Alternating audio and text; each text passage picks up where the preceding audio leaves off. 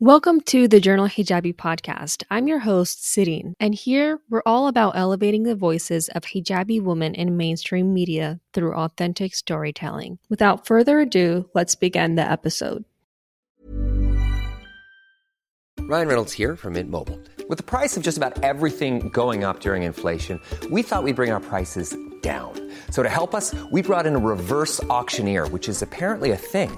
Mint Mobile unlimited premium wireless. Ready to get 30, 30, bit to get 30, bit to get 20, 20, 20, bit to get 20, 20, bit to get 15, 15, 15, 15 just 15 bucks a month. So, Give it a try at mintmobile.com/switch. slash $45 upfront for three months plus taxes and fees. Promo rate for new customers for limited time. Unlimited more than 40 gigabytes per month. Slows. Full terms at mintmobile.com. Hey, it's Danny Pellegrino from Everything Iconic. Ready to upgrade your style game without blowing your budget? Check out Quince. They've got all the good stuff shirts and polos, activewear, and fine leather goods, all at 50 to 80% less than other high end brands. And the best part? They're all about safe, ethical, and responsible manufacturing. Get that luxury vibe without the luxury price tag. Hit up quince.com slash upgrade for free shipping and 365 day returns on your next order. That's quince.com slash upgrade. If you're looking for plump lips that last, you need to know about Juvederm lip fillers. With Juvederm Volbella XC and Juvederm Ultra XC, your lip look, whether it's subtle or bold, can last up to one full year with optimal treatment and no additional maintenance. Find a licensed specialist and see if it's right for you at juvederm.com today. That's J U V E D E R M.com. Add fullness to lips in adults over 21 with Juvederm Volbella XC or Juvederm Ultra XC. Do not use if you have severe allergies or a history of severe allergic reactions, or if you're allergic to lidocaine or the proteins used in Juvederm. Tell your doctor if you have a history of scarring or taking medicines that decrease the body's immune response or that can prolong bleeding. Common side effects include injection site redness, swelling, pain, tenderness, firmness, lumps, bumps, bruising, discoloration, or itching. As with all fillers, there's a rare risk of unintentional injection into a blood vessel, which can cause vision abnormalities, blindness, stroke, temporary scabs, or scarring. For full important safety information, visit juvederm.com. Welcome to the Journal Hijabi podcast. I'm your host, Sireen, and here we're all about elevating the voices of hijabi women in mainstream media through authentic storytelling. I am Sireen. I am located in Texas. I am a graduate student at the University of Texas, and I graduate in a couple of weeks. So, Congratulations. thank you. I know it's been super stressful. I know you're also a senior at UC Berkeley, and the stress that can come with that, with the ongoing war.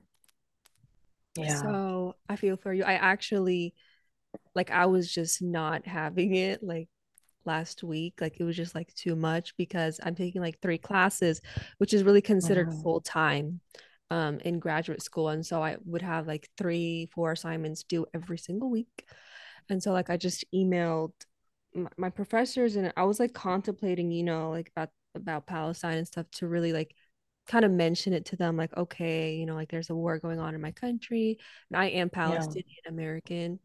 And so I just whatever I just sent the email and then one of them was like like they he just replied with one word.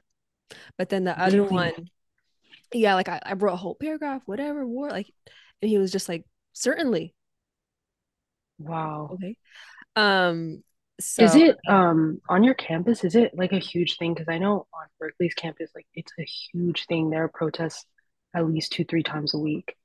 And all oh of the yeah yeah I mean mhm. yeah, they they kind of they know what's going on. They're very cognizant of it, but it's an interesting climate to say the least.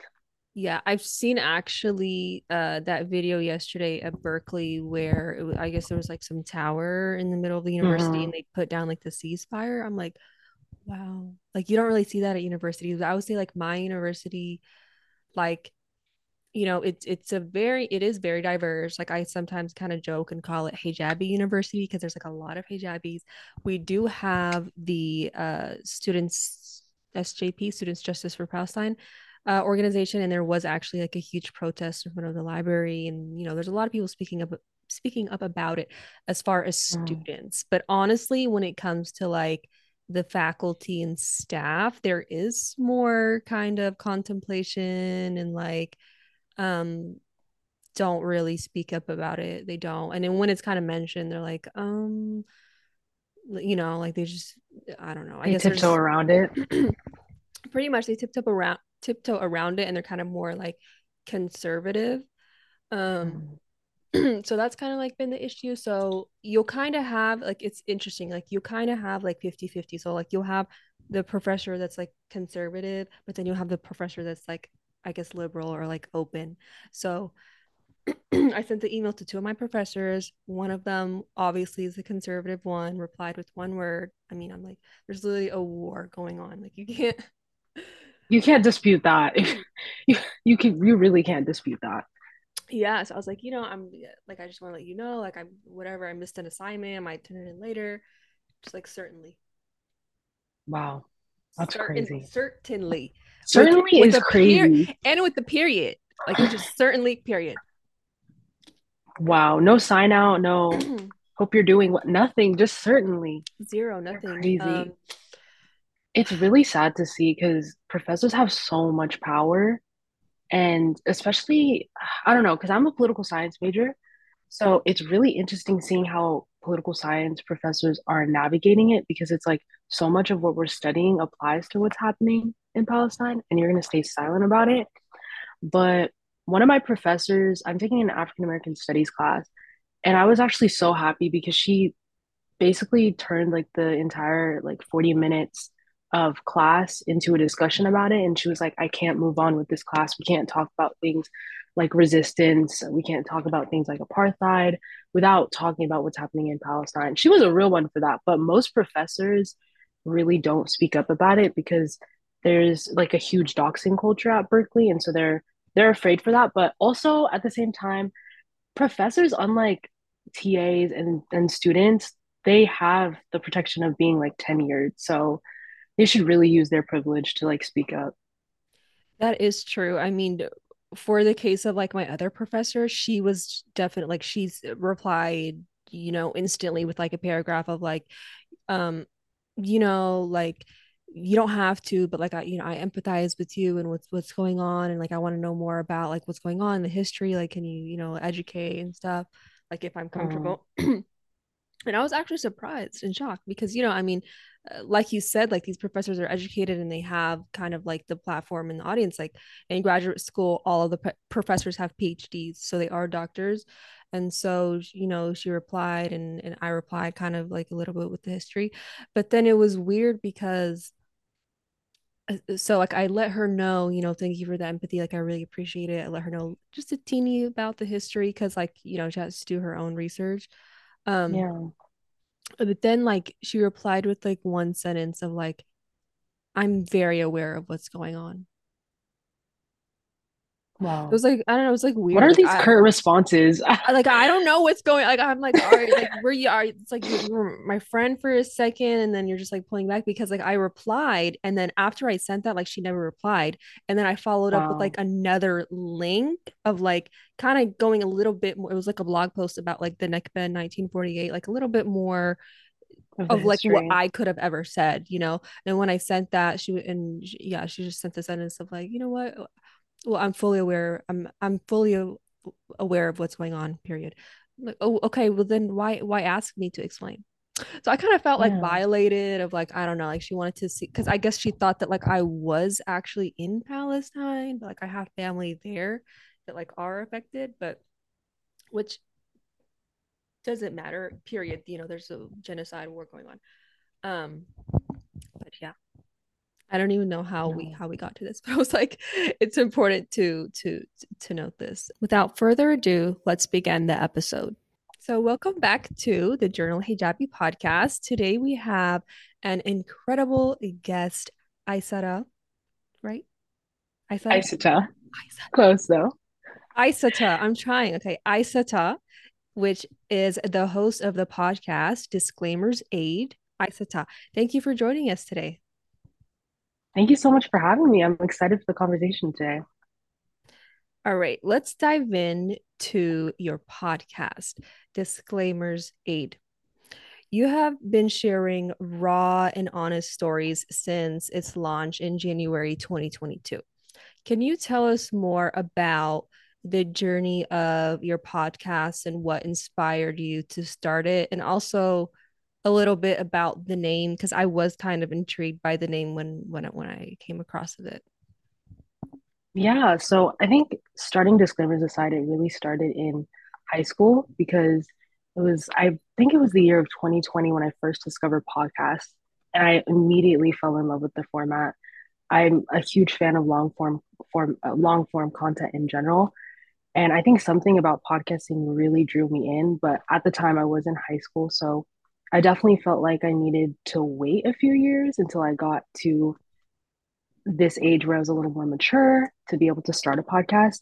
Now, I think having started a podcast, I don't think you have to be a specific age to start a podcast. I think people of all ages bring different things to the podcasting space. So I love coming across podcasts where the hosts are in high school. But I really wanted to start one in high school. And it wasn't until my second year of college where I started Disclaimers Aside.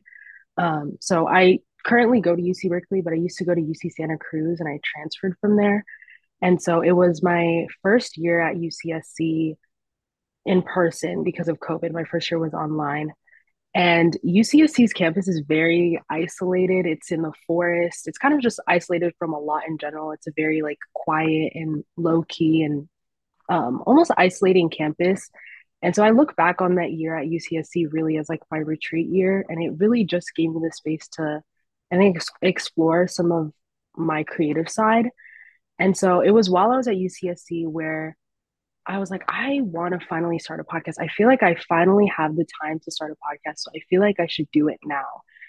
And really, what I wanted to create with disclaimers aside was the space where I didn't I didn't just get to tell my own story, but I also got to tell the story of people in my community because I think, alhamdulillah, like I'm very lucky to have such a rich community that I've learned a lot from. Like, I've learned a lot from family members, from friends, from mentors. And I really wanted to share their stories so that people can kind of learn from them and give light to a lot of the stories that we don't get to see in mainstream media because I think Western media is focused on specific narratives that sell to a wide audience.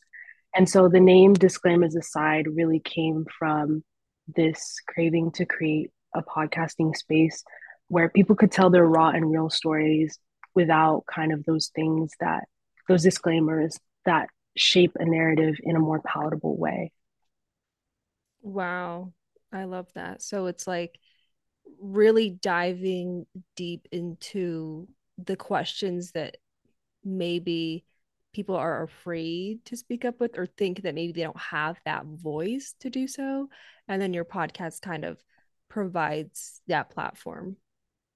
Exactly. And i think too like i love to have friends and family members or just random people in my life that i admire on the podcast. And sometimes when i reach out to friends wanting to have them on the podcast they're like but i haven't achieved x y and z but you don't have to be you know the ceo of a company to tell your story on a podcast. I think people can gain things from even just your simple story. Right? I mean i think every human being has a story. You know they have a story to tell. They have something to say and everyone's voice deserves to be heard. And i think people can bring different perspectives you know i've i've kind of experienced that too with my podcast like when you kind of first start off you really just uh go with your family members and the people that are closest to you and they're like whoa you know like this is real and like i'm too nervous to do this and like what am what do i even have to provide? But it's crazy because when you really just hit record and, and sit down with them they actually have a lot to say that's good so that's kind of how like we we really uh start start those dialogues um uh, so in your recent episode my hijab journey um which I want you to kind of share in, in your words uh, for our listeners. Can you share a bit about that episode and, and why that topic kind of holds significance to you? Yeah. So when I first started Disclaimers Aside back in 2022, I feel like every podcaster starts by brainstorming a bunch of episode ideas. And one of the ones that I really wanted to record was an episode on my hijab story which is something that I've recorded for my YouTube channel before in the past, but I really wanted it to be different from that video because in that video was just kind of me telling the story of me putting it on.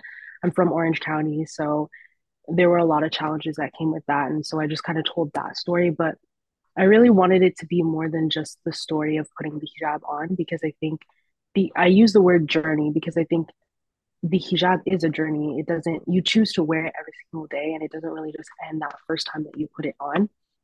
And so with the recent episode, I'm I'm glad that it took me two years into podcasting to do this episode because at this point I've been wearing hijab for over 10 years. Yeah, I started when I was 12 and I'm 20 I'm 22 at this point, so it's been 10 years of wearing hijab. And I really wanted to reflect on the past 10 years because I feel like I haven't really looked back on those 10 years that much. I've just kind of went day by day. Um, and I really wanted to discuss kind of how my relationship with hijab has evolved.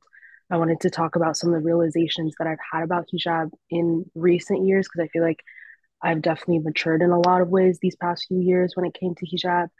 I wanted to talk about the cultural influences on hijab.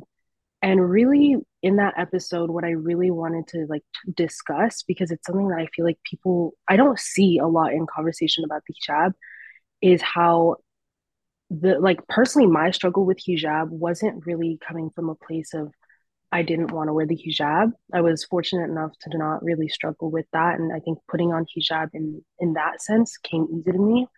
The challenge I think that came with wearing hijab was reconciling with kind of the way the West and way, the way um, like American culture really saw the hijab and the way that people's perception of me changed when I wore the hijab. Because before I wore the hijab, you know, I'm black. So people just kind of saw me as a black individual. But really, when I put the hijab is one hijab on is when I had to kind of come to terms with my Muslim identity and what that meant, and just push back against, you know, the the way the West sees the hijab, the way the West sees Muslim women. I'm sure you you know how that feels. It can be very very difficult, um, and so I struggled with that for years. And I think I'm kind of finally coming to a place where I've overcome that. Really? Wow. I mean, uh, uh, you know, it takes a lot of strength, like you said, to to overcome that of like not only uh, fighting for your identity, but also in a sense like your religion, because the hijab represents the religion and kind of we tend to be sort of like spokesperson for like the whole hijabi community, and that can be uh, very draining and exhausting, especially when you're the only hijabi in the room, which typically happens in a lot of places. You know, if if you're not, you know, that lucky to be surrounded by a lot of hijabis wherever you go, and so it's like I kind of talk about it like the hijab sometimes for me, and and I guess for different hijabis can be like uh, in survival mode of like sometimes you literally have to fight for the right, you know, to wear the hijab because it is being discussed in there's hijab bans. It's being discussed like in in laws and courts, and it's just crazy how it's like thinking of like you know the hijab itself is an identity, and there was a, ever hijabi was not a hijabi before becoming a hijabi, so it's like you had you were your person, you were the human, you were the identity, you were you, and in a sense sometimes you did feel like okay like i had to like find myself find my personality speak up but it's like when you wore when i wore that hijab you definitely feel the weight that it carries and i think a lot of that obviously you know yes it's positive it's you're very like in tune with it you appreciate it you advocate for it you love it but then like you realize yeah like the outside influence and especially in the western media like it can take a toll on you when it's literally being discussed in courtrooms like how honestly scary is that?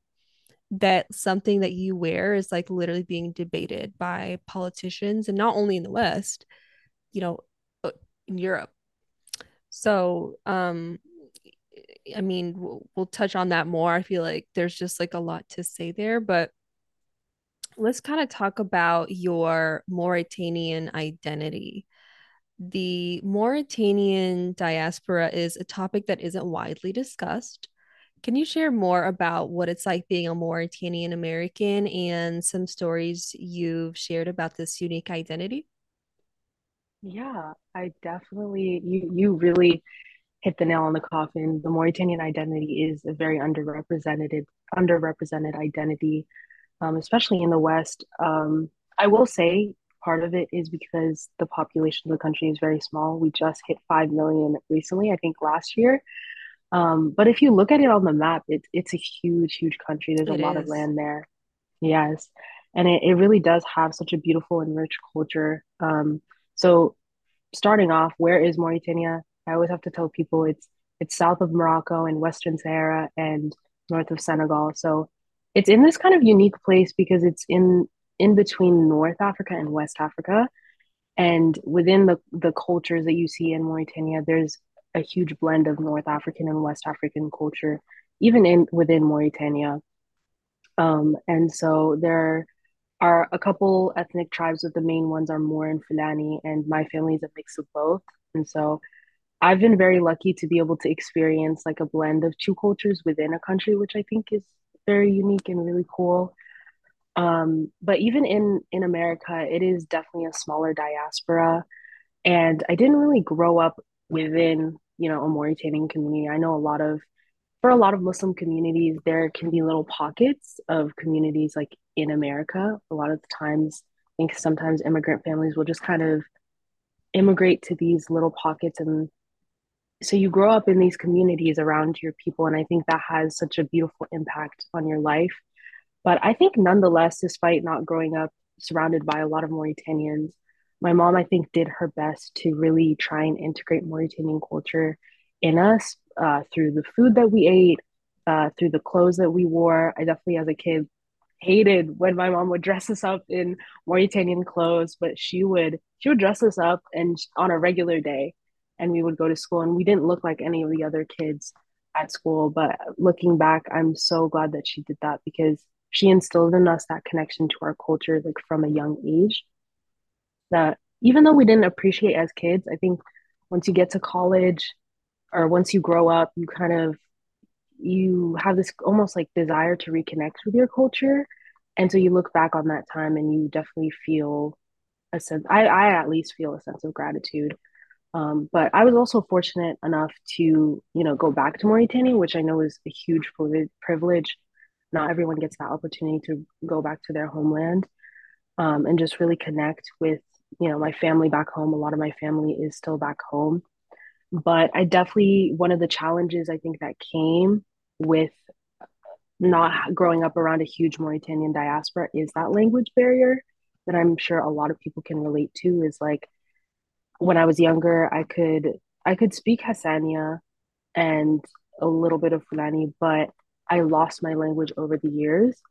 And to this day I can understand it fully but I can't really speak back fluently. And so I think there are definitely challenges with that in that when you go back home and you have these family members that you have that you share blood with but there's this connection that's almost missing because or you can't attain this certain level of connection because of that language barrier. And that's something that i really really grieved when i lost my grandparents a few years ago. I lost my maternal grandmother and grandfather. And so it was for me it was really hard because it was not only me grieving with the loss of those grandparents but also the loss of that connection that i would never be able to form. Um, but i think in general growing up as you know a mauritanian american over the years i've definitely gained a lot of pride for the mauritanian culture. And it's something that i'm, I'm grateful you know that my mom from a young age really instilled the cultural aspects in our lives Yeah, definitely. I mean, uh, I think it's a beautiful thing to be able to pass on that legacy from your grandparents and the, and the people in your country. And although it can feel kind of heavy, um, because you feel like, you know, when our grandparents pass away, it's it's sort of like it's where you learned about that culture and identity. So it's like now it's like up to you and your mom to really, you know, keep it alive. And it, it, it can be, I think it's more so of like a beautiful struggle. And it's like showcasing that through our clothes that at one time maybe we didn't want to be like that kid that stood out with like clothes that we thought was weird but today honestly i think is very cool and we hold on to and we we really show out um so i i feel you i think a lot of people um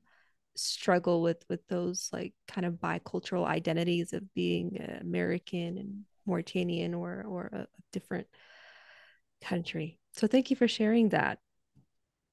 Yeah. So um let's talk about uh being a pre-law senior at UC Berkeley. How do you think your storytelling passion uh you know with your podcast and YouTube aligns with your goal of pursuing law?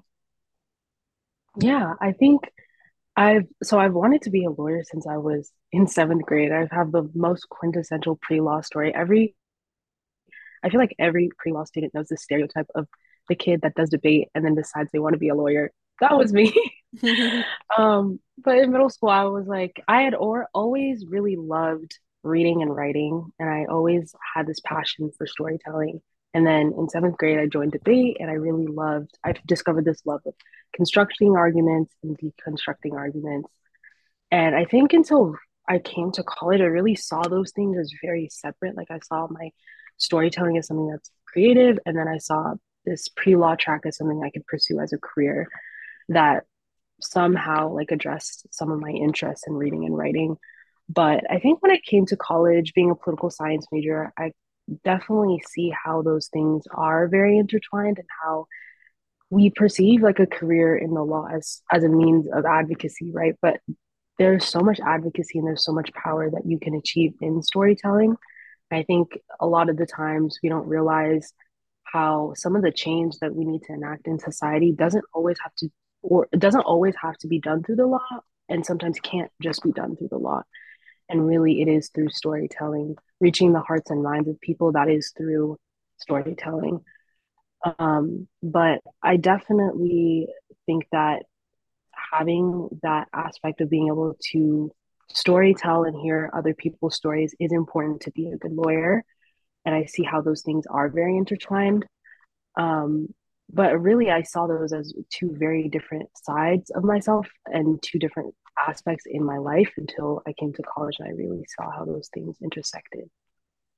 Absolutely. Yeah. I mean, I think it it, it really needs that sense of, I guess, the social work background or the people background to be able to advocate uh, on behalf or for these people. So um, I, I definitely agree with that. And I'm very excited to see where this journey takes you to, to becoming a lawyer. So, shifting to a broader scope, can you discuss the lack of Black Muslim representation and the importance of reshaping the Western perception of the hijab? Yeah, um, this is very interesting topic. Um, there's just a lot to be said, but I think, I think I just want to start off with Black Muslims are hugely, hugely under underrepresented, not only in Western media but also in Muslim spaces. And I think there's like a huge lack of recognition of the history of how Islam has come to Africa. I think there's this misperception that Islam reached Black communities through the 1960s, through the civil rights movement, the rise of na- the Nation of Islam, and then people converting to Orthodox Islam. But really, there is a huge, wider history of Islam coming to Africa and not just through slavery, but through trade, actually. Um, have you heard of Mustafa Briggs by any chance? I have not. Educate me. Oh my god. Educate us. You have to. Or okay. I'm going to do my research. Yeah. All the listeners have got to go check out Mustafa Briggs. He is, um, I think he lives in the UK. he lives in the UK. I believe he's Gambian. And he does he has done a lot of research on how Islam has really come to primarily West Africa is where he does a lot of his research. And I, I actually only learned about him last year because he came to speak at Berkeley. The MSA at Berkeley brought him in to speak about the history of um, Islam in Africa and how it came to Africa. And he has a really, really interesting book called Beyond Bilal. And that book really is just culmination of all of the lectures that he's done. You know, he's done tours in the UK, in the US, and all of that. So the book is really just a culmination of his lectures. But I really enjoyed his his talk at Berkeley, so I went and bought his book, and I'm in the middle of reading it. But in that book, it's called, titled Beyond Bilal because a lot of the times, the only Black Muslim name that we know is Bilal. That's the only Black Muslim that we talk about when there's a, a wider history of Islam in Africa. And so in his book, he really talks about how Islam came to Africa through trade um, and really just de- deconstructs this narrative that um, blackness and Islam don't really go in hand, hand in hand, and that the only way to become Muslim as a black Muslim is through converting. Um, so I really, really love that book, and I just think in general we need to reorient reorient history to recognize the history of Islam and blackness and, and realize that the first Muslims to come to this country were black Muslims, black Muslims from West Africa that were brought in through African chattel slavery and that and that built this country um, from the ground up that were forced to convert to Christianity, unfortunately. Um, so I think recognizing this historical legacy is is very important, and I think the West definitely Western media pay, plays a huge role in this um, because it's easy to kind of define the Muslim as looking as one type of person to fit to fit their agenda or whatever they're trying to come across in the media. But I think it does bleed into Muslim spaces, and I think representation of Black Muslims is important in things like MSAs um, and other Muslim spaces. And I think I didn't real growing up Black and Muslim for me, I didn't really understand the scope of these challenges until I came to college because from Orange County, there's barely any Black people, there's barely any Muslims. Um, so I didn't realize how this affected the broader Black Muslim community really until I came to college and I connected with other Black Muslims and I heard their stories. And I've really found a Black Muslim community in college. Um, but it's definitely something that we have to start off by learning the history first. Oh, absolutely. And and really diving deep into the research because that's what it takes. And uh, you know, I'll definitely be uh, researching Mustafa Briggs and linking him in the description so people can kind of watch that UC Berkeley speech and and learn more about I think this crucial topic in in in the, in the Muslim community.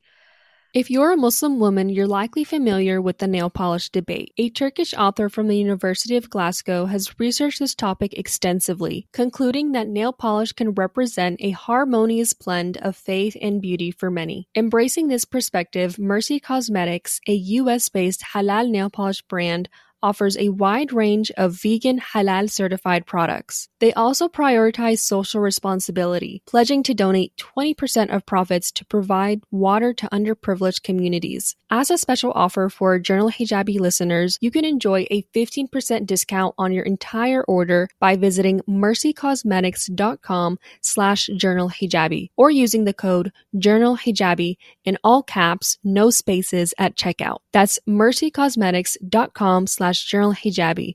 Mersi, M E R S I, cosmetics.com slash journal hijabi or using the code journal hijabi at checkout. Join Mersi Cosmetics in celebrating the joy of nail polish without compromising your values. You mentioned struggles uh, with how the West perceives the hijab a lot. How mm. has this realization shaped your understanding over the years? I know you've mentioned that like your struggle, I guess, about the hijab, like it didn't come from that you don't want to wear the hijab, but struggling with like how the West perceived that. Mm-hmm. Yeah.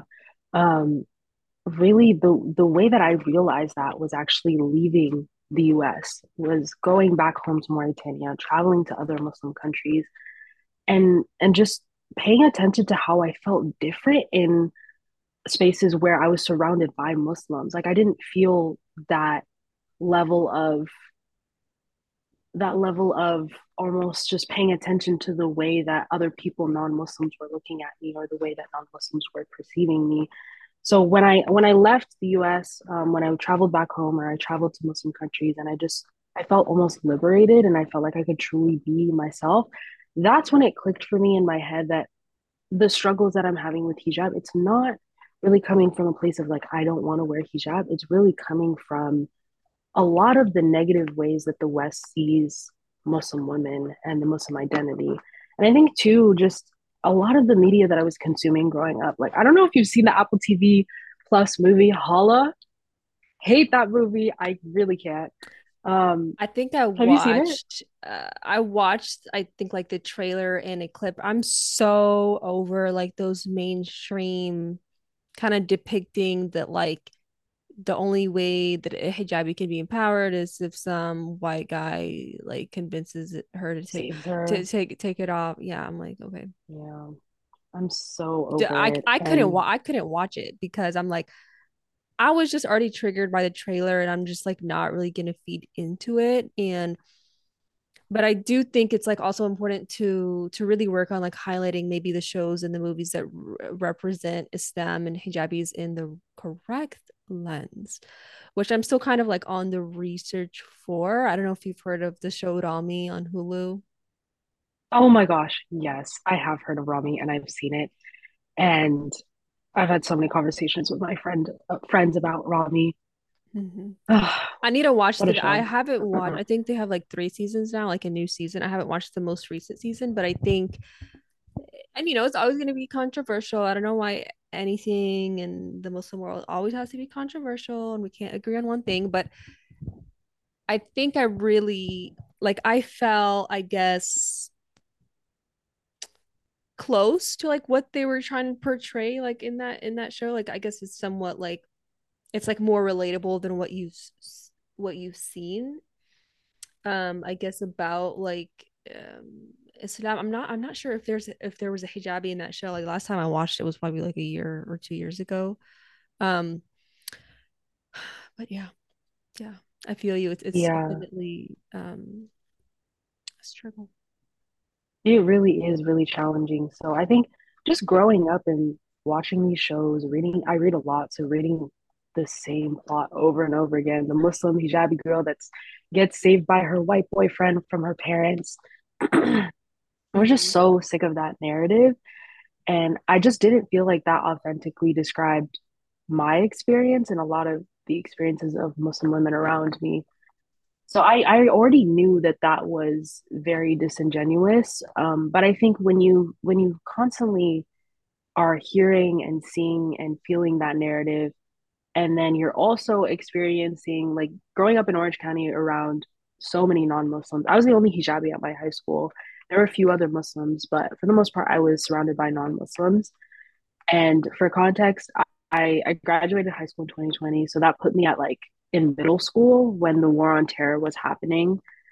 So a lot of the experiences with, you know, the way that I interacted with non Muslims, the way that, you know, I experienced microaggressions and blatant racism from my peers, that affects you. Like no matter how strong your iman is, you're still a child also grappling with your identity.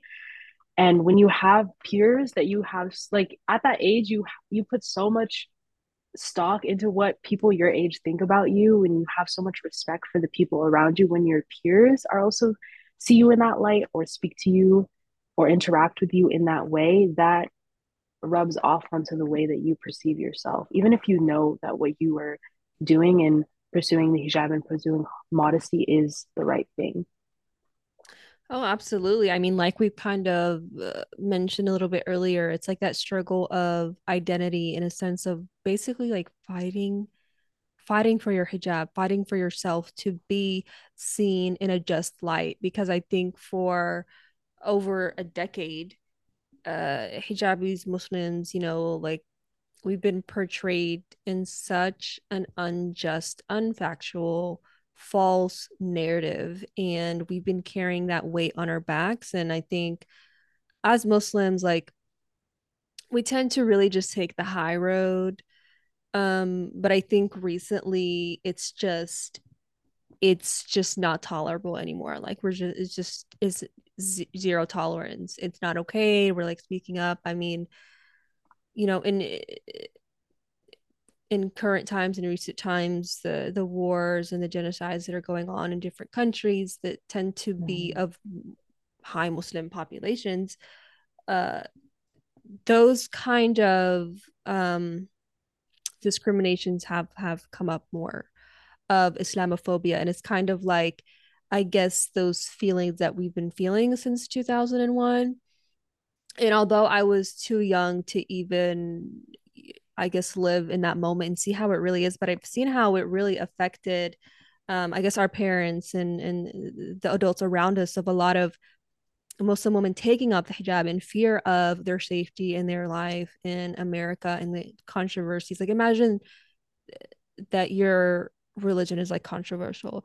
I think it's it's it's somewhat interesting to even know that the same kind of scenarios and stories occurred in the times of our prophets and to be able to kind of hear their stories and the same thing that they've struggled struggled with and the amount of people that were so against the prophets and just mocking and discriminating and then everything to bring them down. It's like sort of the same kind of thing that's happening to us today. Um it can and so like yeah i've been like reading up on that to really see like how okay well how how was it handled back then? Because i think you know history really does repeat itself repeat itself and that's like what we've been seeing and it's unfortunately like it's nothing new but i think what we can do is um really learn about the history and and and what to do in those moments. I mean for me like it's i think it's it's been hard like okay like we'll take the high road but sometimes people just they just like provoke you and um you know i'm just going to share like this authentic moment that that occurred because we're not taking the high road anymore. So basically last week you know and this is like in the current events like we all know what's going on in palestine and so and it, i was kind of shocked because like our campus you know like i said it's diverse it's like everybody's you know people of color. So like we're educated we're cultured like we know what's going on but there's also that there's always like that one group or one person you know that's just like going to be very anti what you're doing. And so i was just like walking to my car and then um I, I pressed like the button to like cross the street and there was like these cars lined up and one of the cars I guess like they had their window down. And this guy it was like filled with like three three guys and his his window was down and he was like first yelling slurs. So he was literally he was mm. yelling yelling the n word first of all to people. I'm like because we couldn't see him. I was like did someone just really say that and I was like looking yeah. around because like it you, like you I couldn't see I was like where's that coming from? Because like he was in the car you can't really see it. I was like and everyone was just like so confused whatever. And then when the car started passing by me he just you know yelled out in front of everyone. He said bomber. Wow. Um so I was like I didn't know. And it's it's crazy when that kind of hits you like you kind of talk about okay kind of like hearing those stories of people being discriminated on or whatever or verbal just things that you just don't want to hear that are untrue especially in light of what's going on like actually how dare you mm-hmm. and it's like you don't even have the time to even react because first of all he's a coward because he's hiding in the like get out and say it to my face. He's literally passing by in the car with his window down, three guys just having fun, saying racial slurs all across campus to basically provoke people. And I, you know, like I had zero time to kind of react or, or kind of do like immediately the light turned green and then I just like crossed the street, went into my car, went home, repeated the same thing for a week, and like that was that. And so it's kind of like those kind of moments in stories to to realize that our experience on the opposite end side and i think if anything it's like you don't always have to take the high road but also to understand like these things have happened before and they've happened to very prominent people in our religion and the prophets and it's like if they were able to get through it and and I guess have the strength or be supported by God, then you know we're, we're able to do that. So that's just a little bit um about that. I was wondering maybe if you kind of have some stories like that to share. Yeah, thank you for sharing that. And I'm I'm so sorry that you had to experience that. I think especially, you know, what's happening right now in Palestine, the genocide that's happening. I'm sure it it has to be so exhausting to constantly be explaining to people why Palestinians deserve to be seen as human beings, why they deserve dignity. It, I'm sure it's it's really really challenging, and I think I, I I love what you brought up about how you know this type of thing has happened in the past, and we can gain wisdom from how the prophets dealt with similar situations or similar experiences. But I love what you said about the fact that it is hard to take the the higher ground in situations like this.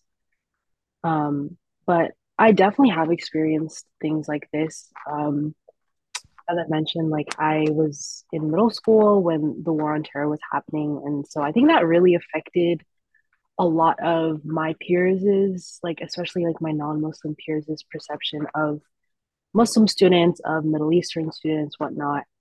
And so I had so many incidences. I had a couple incidences where people would throw backpacks at me and they would say Allahu Akbar and then start laughing and run away. That was a classic. Um, people would be playing Quran and laughing and throwing backpacks at people all the time. Um, I had a situation where I was in math class and a guy was like, How can you be a part of a religion of terrorists to me? And at the time, I was I was in eighth grade, so I was like 14 at the time. I didn't really, I was just shocked. Like in those moments, sometimes you just get overcome with shock. And I think too, being at a younger age, you don't really have the language to like fight back. And so it can feel very paralyzing in the moment. Um, when I was in high school, someone, it was during a fire drill, and my friend pulled me. And then afterwards, she was like, Yeah, a guy tried to take off your hijab, which, alhamdulillah, that's not actually ever happened to me. But even just that is terrifying. Um, and then there was another situation in high school where I was in the library and someone airdropped a photo of an ISIS beheading and had photoshopped it to say "Go back to your country, terrorists."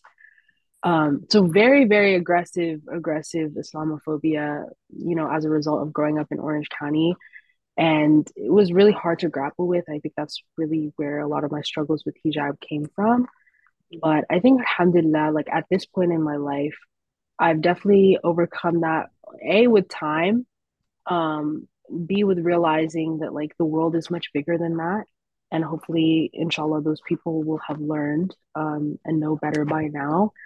But also, just I think, you know, I think coming, getting to this place where you just kind of let go of what people think sometimes. Sometimes you have to realize that like you can't change these people's the way that people these people see Islam and it's out of your control and and there's so much it's so exhausting I think to constantly be having to explain to people why people people should see Muslim women or Muslims as human beings that are deserving of respect and dignity to a point where you just kind of get to a point where you're like, I don't feel like I need to justify to you why I'm not oppressed anymore. Like if you can't educate yourself at this point, there's nothing I can do, you know?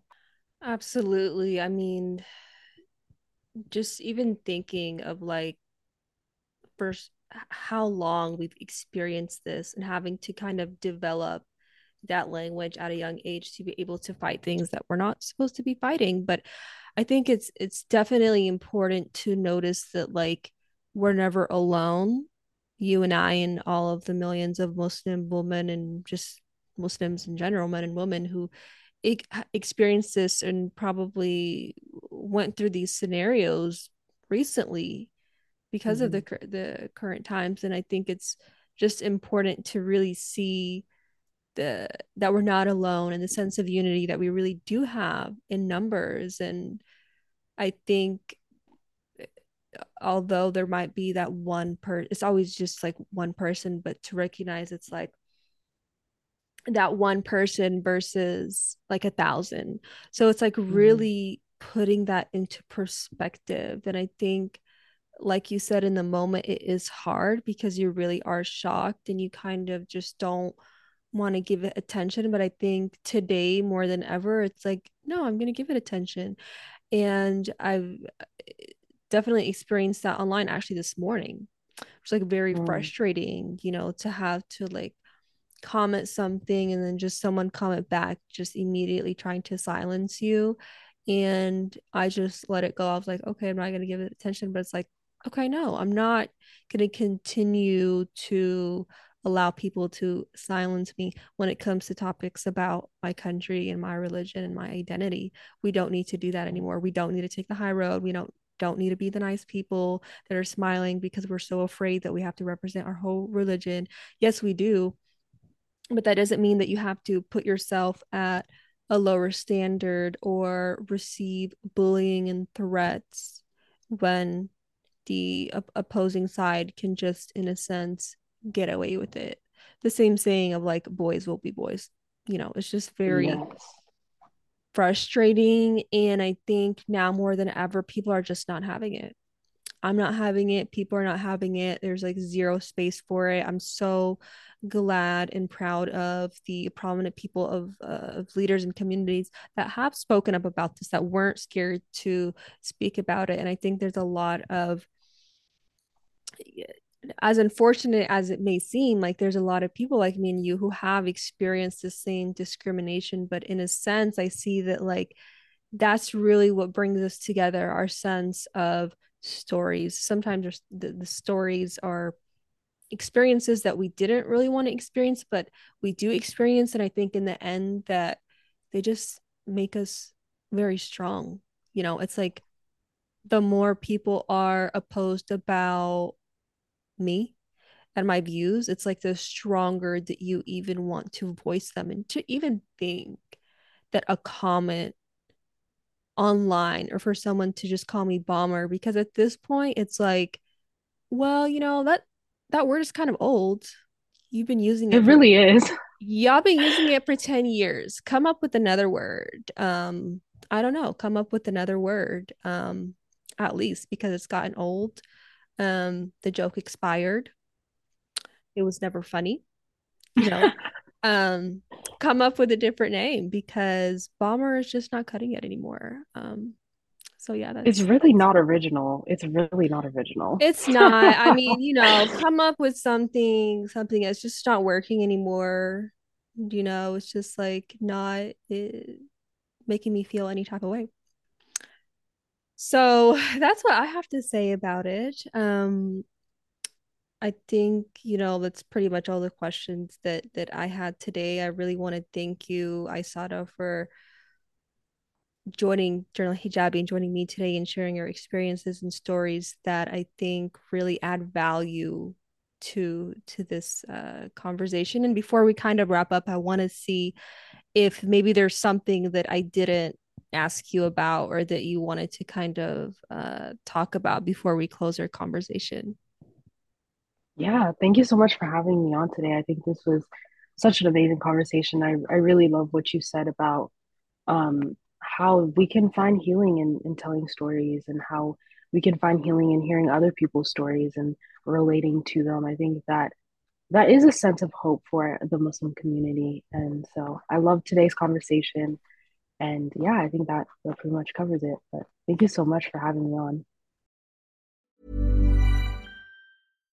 If you're looking for plump lips that last, you need to know about Juvederm lip fillers. With Juvederm Volbella XC and Juvederm Ultra XC, your lip look, whether it's subtle or bold, can last up to one full year with optimal treatment and no additional maintenance. Find a licensed specialist and see if it's right for you at Juvederm.com today. That's J U V E D E R M.com. Add fullness to lips in adults over 21 with Juvederm Volbella XC or Juvederm Ultra XC. Do not use if you have severe allergies or a history of severe allergic reactions, or if you're you're allergic to lidocaine or the proteins used in Juvederm. Tell your doctor if you have a history of scarring or taking medicines that decrease the body's immune response or that can prolong bleeding. Common side effects include injection site redness, swelling, pain, tenderness, firmness, lumps, bumps, bruising, discoloration, or itching. As with all fillers, there's a rare risk of unintentional injection into a blood vessel, which can cause vision abnormalities, blindness, stroke, temporary scabs, or scarring. For full important safety information, visit juvederm.com. Thanks for reaching the end of the episode. We hope you learned something new about the women who wear the hijab. You can watch the recorded video of this episode on YouTube at Journal Hijabi, and be sure to follow our Instagram at Journal Hijabi to stay updated on all things hijabi and help spread our stories. Until next time, never forget the power of being a hijabi.